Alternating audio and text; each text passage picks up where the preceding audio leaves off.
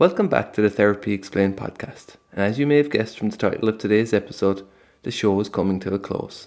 It's not easy to leave a project that still feels like it's got a lot of life in it, but I completed what I set out to and will now be turning my attention to other enterprises. Early last year, I made a list of therapeutic approaches that I wanted to discuss, and I've covered each of those and then some. It's been such a worthwhile endeavour and has given me a much better understanding of how deep and rich therapy can be. I hope it's answered some questions, as well as opened some doors for those listening in. The episodes will remain online as somewhat of an archive, so that those interested will have indefinite access to them. I may come back in some form in the future, but at the moment I feel like I have a lot more to learn. Until then, all the best.